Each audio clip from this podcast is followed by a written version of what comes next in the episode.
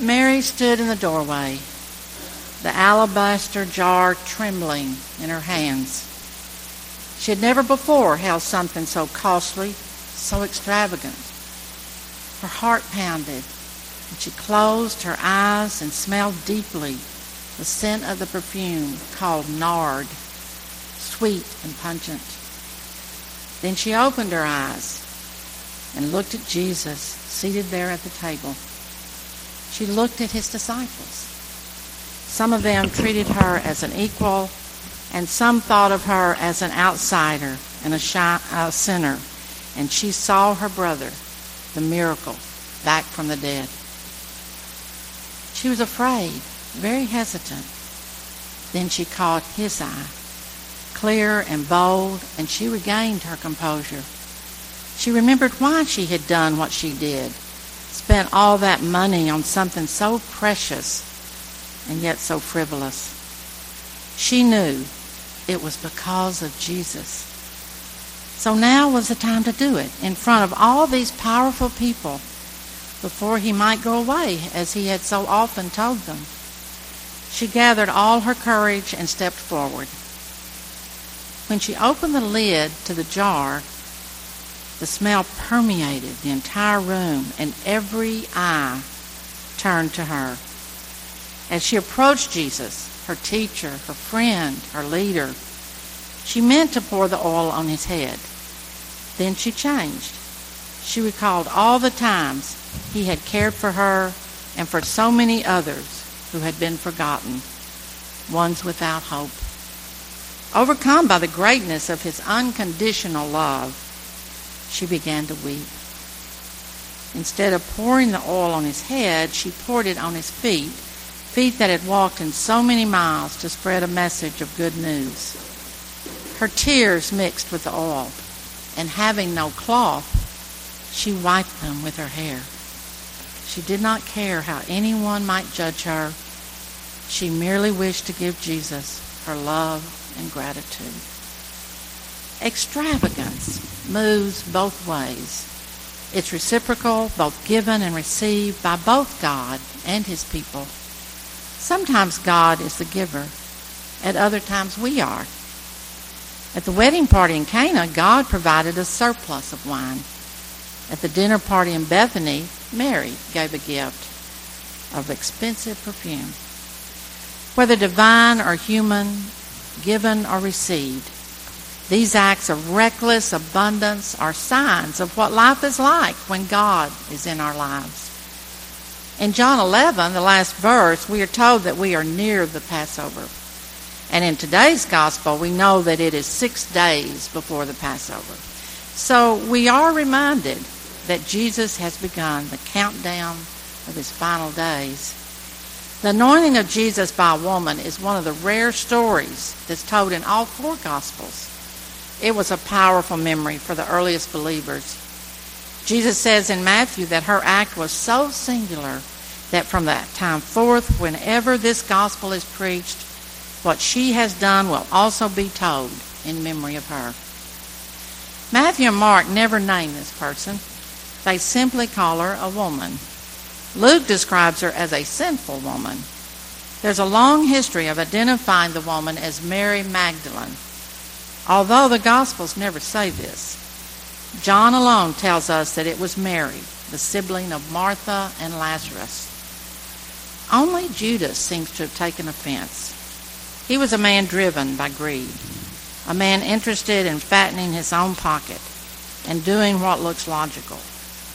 Some think Judas betrayed Jesus because Jesus was not nearly zealot like enough to foster the political revolution Judas and others were hoping. I'm sure in his eyes, warriors and leaders of revolutions didn't ever have expensive perfumed oil poured on them. They inspire fear, not weeping women washing their feet with affection.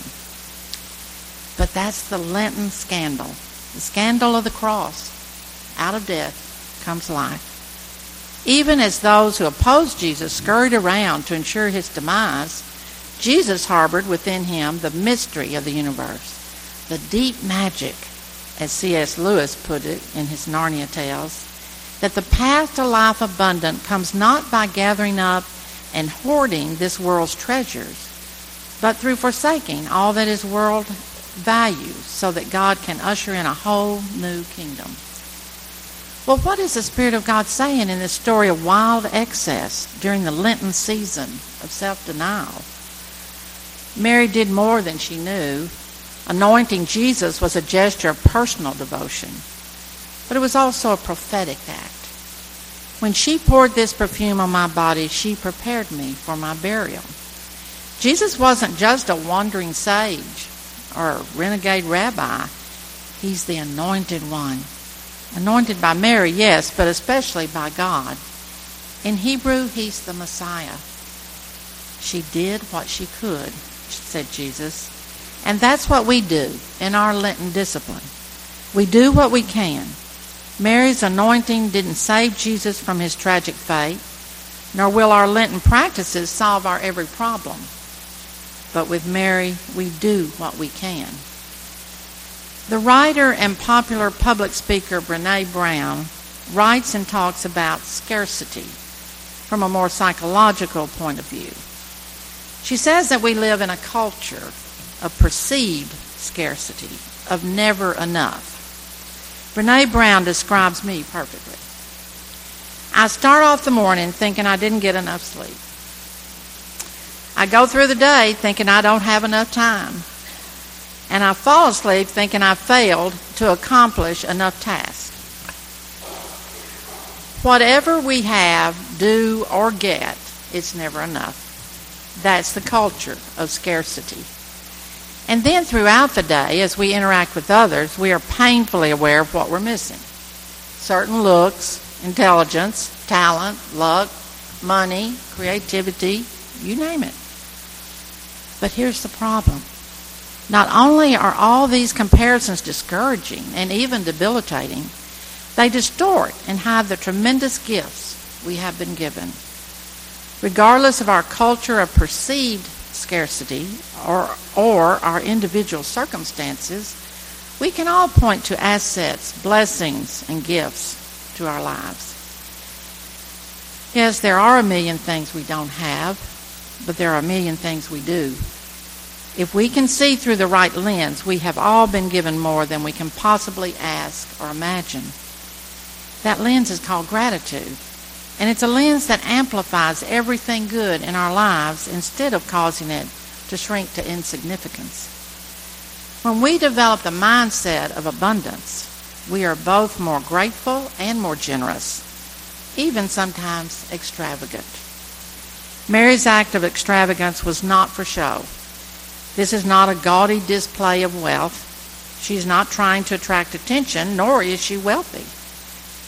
This is a spontaneous display of love. How else do you thank the person who brought your beloved brother back from death? How else do you prepare your beloved friend for the journey that will likely end in his own death?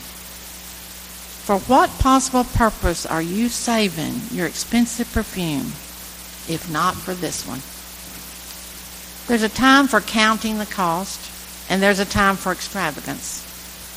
Your good china won't be special if you used it every day, but if you never use it, then you're missing something. Extravagance is generosity when our giving is directed at the recipient, not pointing at ourselves. What do we make of the last quote from Jesus in this gospel passage?